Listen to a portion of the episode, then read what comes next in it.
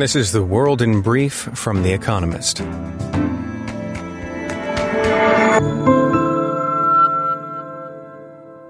Our top stories.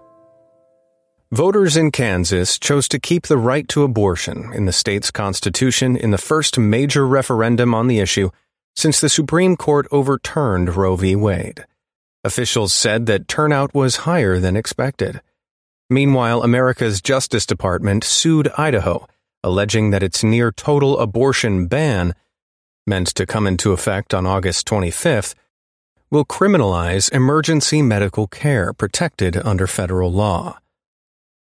Olaf Scholz, Germany's chancellor, said it could make sense to keep the country's three remaining nuclear power plants open amid concerns over energy supplies from Russia.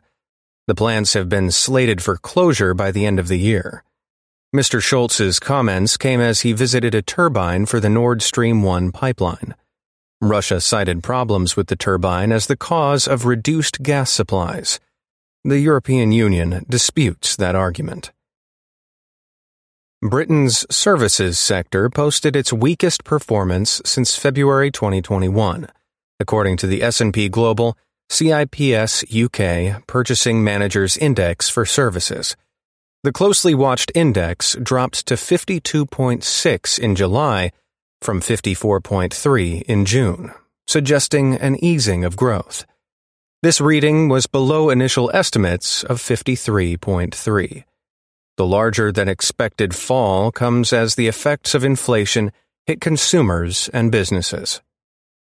OPEC and its allies agreed a minuscule increase in oil production of 100,000 barrels a day, just 0.1% of global demand. The cartel's decision will disappoint America's President, Joe Biden, and France's President, Emmanuel Macron. Both leaders have in recent weeks met with the Crown Prince of Saudi Arabia, Mohammed bin Salman, to persuade the giant petrostate to pump more oil to lower global energy prices. Sri Lanka's president, Ranil Wickremesinghe, said that the country will restart bailout talks with the IMF later this month. Mr. Wickremesinghe came to power in July following the ousting of his predecessor, Gotabaya Rajapaksa. The new president called for a cross party unity government to be formed to tackle Sri Lanka's severe economic crisis and suggested that presidential powers should be curtailed. Nancy Pelosi left Taiwan having met its president, Tsai Ing wen, and reaffirmed American solidarity with the self governing island. Miss Pelosi, the Speaker of the House of Representatives, was the most senior American politician to visit in 25 years. China's government summoned the American ambassador in Beijing to register its anger at the trip and suspended the import of several Taiwanese goods. It also promised to ramp up military drills around the island. The first shipment of grain to leave Ukraine since the war began reached Turkey. Under the agreement signed between Russia and Ukraine last month, the ship will be inspected for weapons and non food goods in Turkey before continuing its journey to Lebanon. Germany's former Chancellor, Gerhard Schroeder, a friend of Russia's President Vladimir Putin, said that the deal may offer a path towards a possible ceasefire. And fact of the day 62,000, the number of Cubans estimated to have died as a result of the COVID 19 pandemic a 600% increase over the official toll. And now, here's a deeper look at the day ahead. Russia's faltering invasion. Russia's invasion of Ukraine seems to be running out of steam. Richard Moore, the chief of MI6, Britain's overseas intelligence service, said as much last week. Russian attacks in Donetsk and Ukraine's east have been half-hearted a belt of Ukrainian defenses shielding the cities of Slavyansk and Kramatorsk is holding firm. Instead, much of the action is now in the south of the country, where Ukraine is ramping up counterattacks towards a city in Kherson. Artillery duels are intense, and Russia is conducting more airstrikes. Ukraine hopes to leverage its advantage in longer range weapons. On Monday, it received four more American HIMARS and three similar European rocket launchers. Yet pushing Russia out of Kherson province will be hard. Russia is reported to have moved 10 of its scarce battalion sized tactical groups to reinforce the area, virtually doubling its presence. As the war has shown, the defense tends to have the upper hand, whether it is Russian or Ukrainian. Lufthansa's unsteady takeoff. Lufthansa demonstrated an impressive rebound for full service airlines in Europe when it reported results for the second quarter on Thursday, Travelers are returning to the air with a vengeance after pandemic lockdowns. The airline posted a profit before interest and taxes of 393 million euros, $399 million, with revenues of 8.5 billion euros compared with a loss in the same period last year of 827 million euros. There are bright lights elsewhere too. IAG, owner of British Airways, recently announced its first quarterly profit since the start of the pandemic, as did Air France KLM. Yet, amid the surge in demand for summer travel, staff shortages have caused travel chaos and forced airports to ask carriers to cut schedules.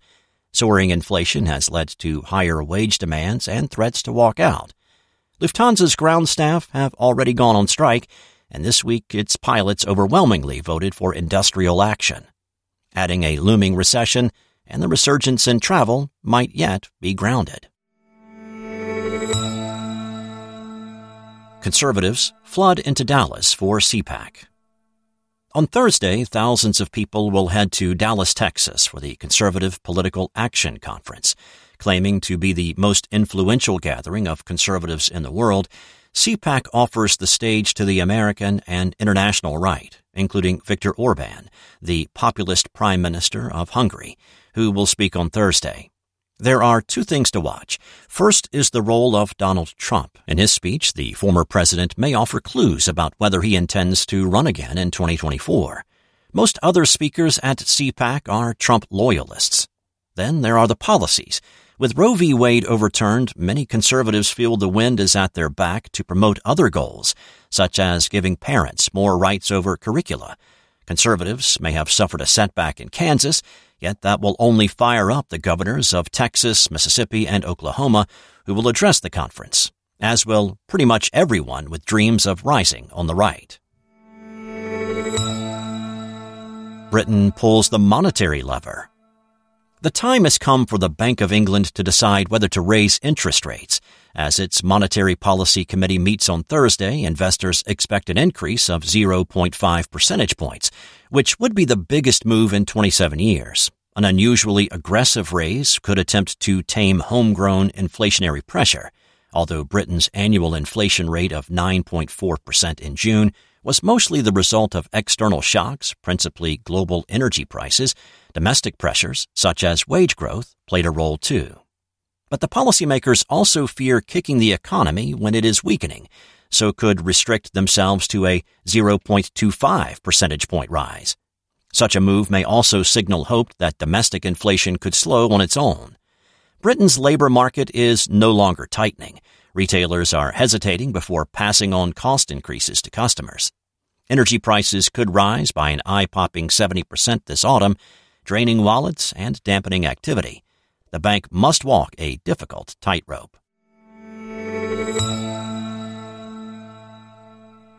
A homecoming for the Elgin Marbles? Greece and Britain have each laid claims to the Parthenon, or Elgin Marbles, for over 200 years. The Greeks say the sculptures were looted from the Parthenon, the ancient temple on the Acropolis in Athens.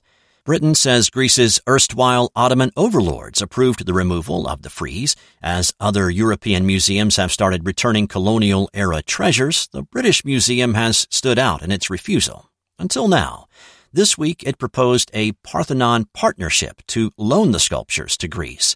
Greece has not yet responded to the suggestion, perhaps because it could imply a tacit acceptance of British ownership. But in January, it adopted a similar arrangement to display a Parthenon fragment from a Sicilian museum, a loan that paved the way for a permanent handover.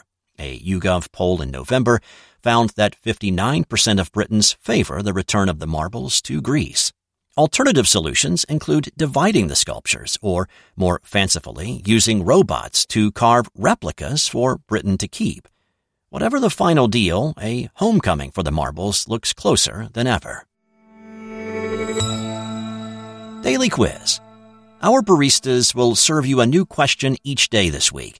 On Friday, your challenge is to give us all five answers and, as important, tell us the connecting theme.